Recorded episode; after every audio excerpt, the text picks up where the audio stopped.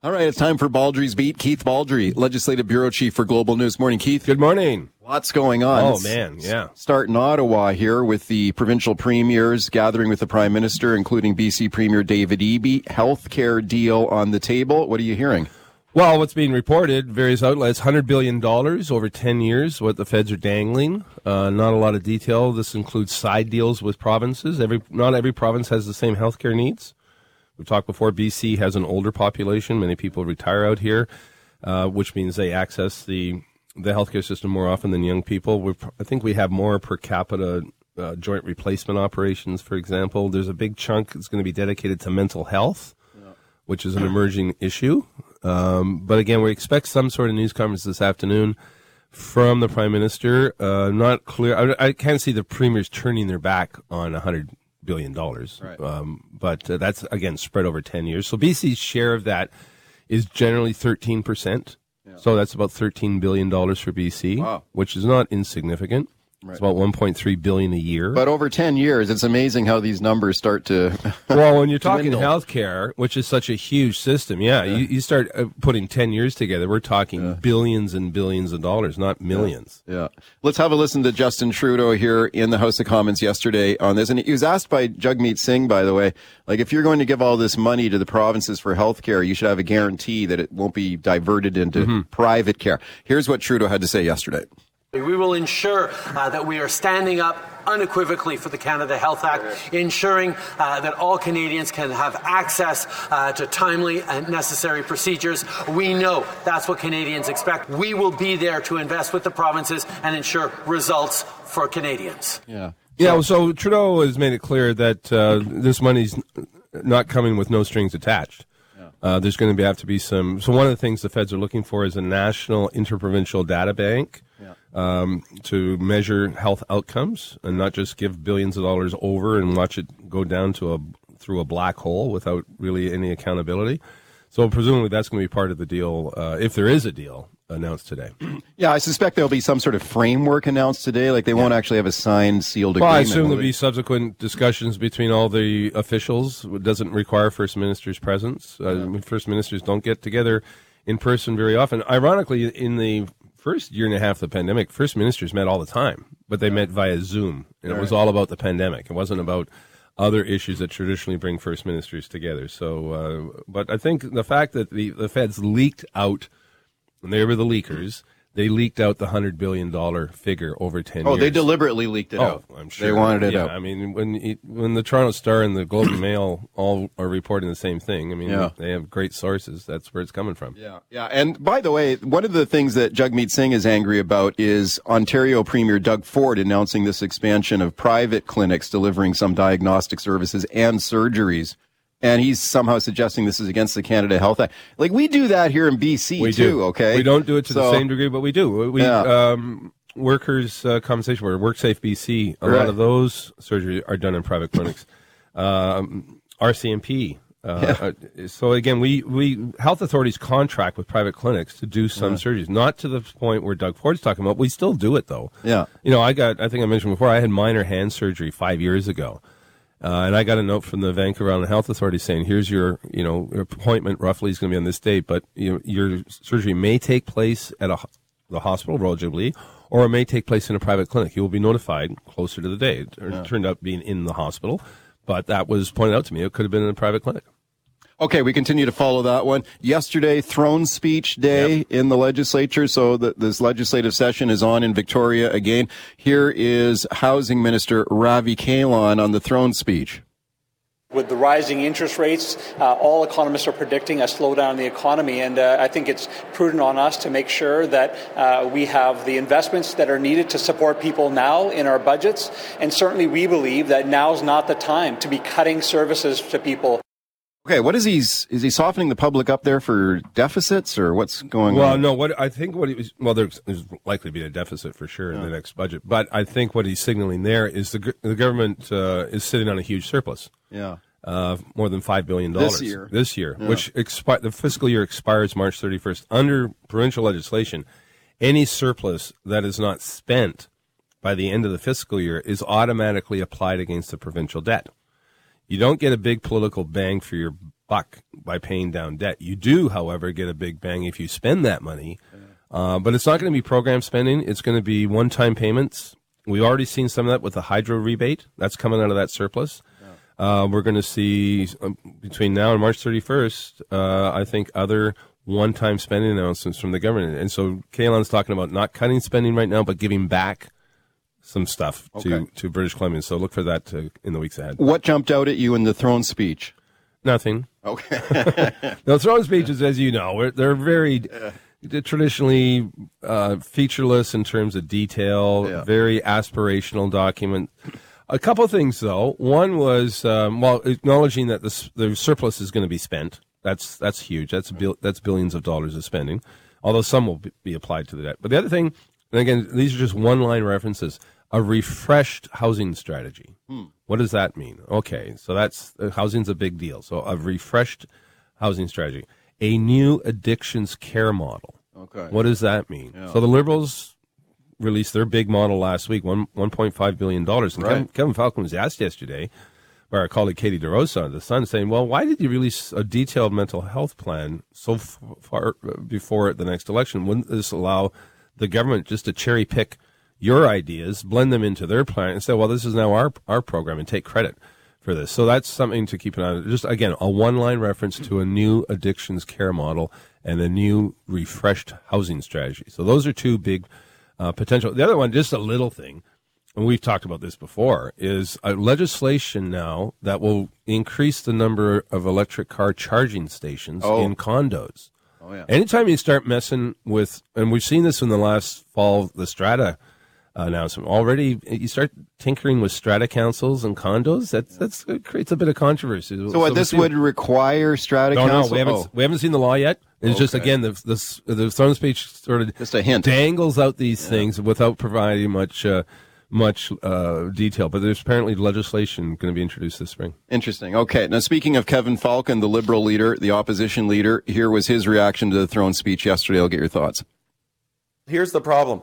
From the very first day I came here, I said to all of you gathered here that results really matter. And at the end of the day, I acknowledge this government's great at doing press releases and great at doing announcements. The problem is they're terrible at getting results.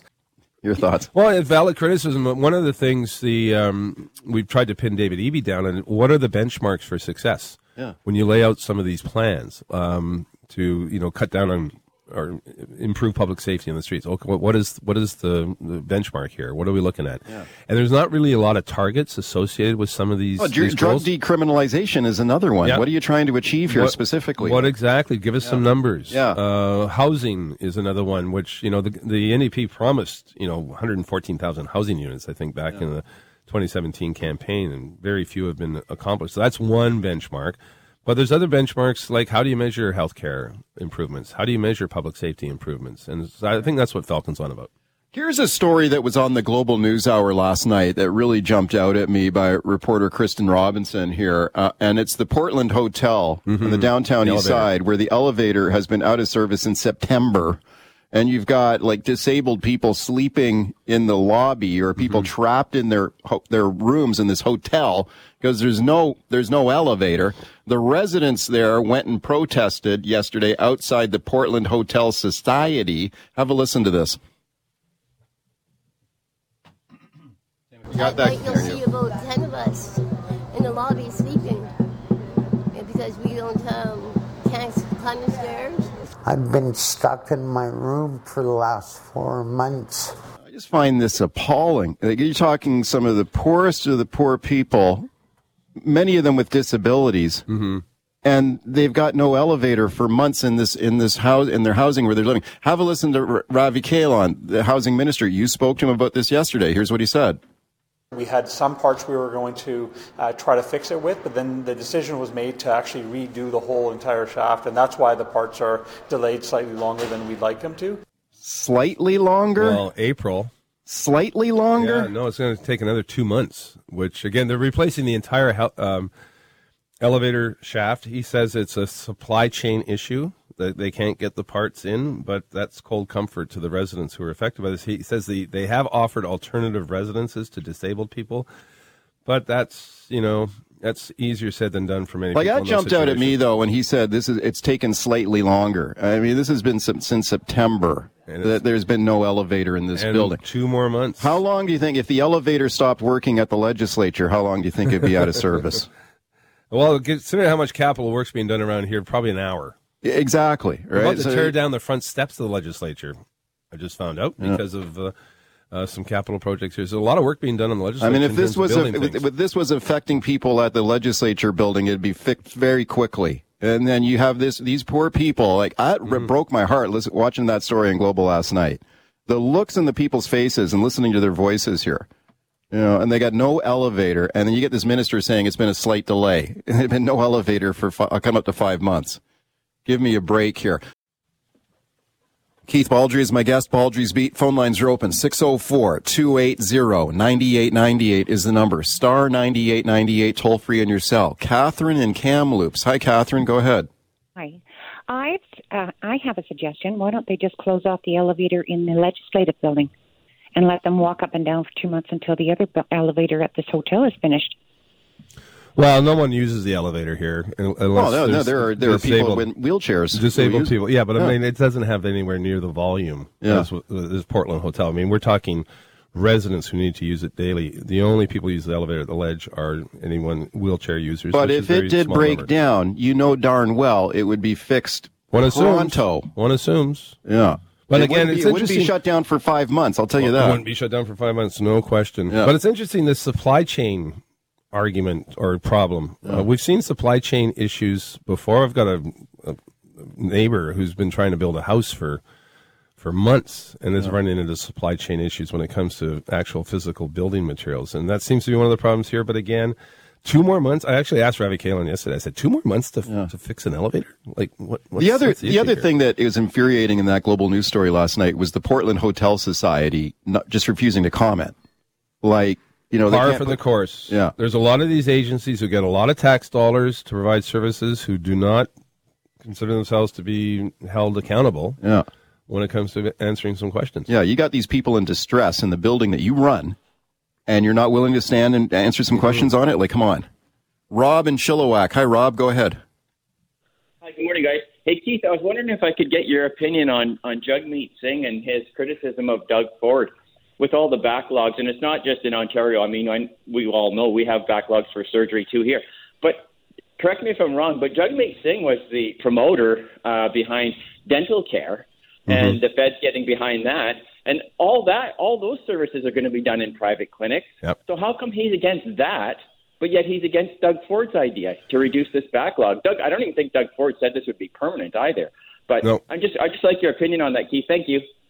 Yeah, no, that's a very good point. I mean, private dentistry is private, for the most part, private care. Um, and it's, it's, it seems to be a bit inconsistent of Jagmeet Singh's position. I mean, sort of it's a, it's a go-to position for the New Democrats to oppose all private care. But the reality is, in the system, private care is part of the public health care system. I mean, there is private care where you pay five thousand dollars for a hip replacement or whatever. That's not what we're talking about.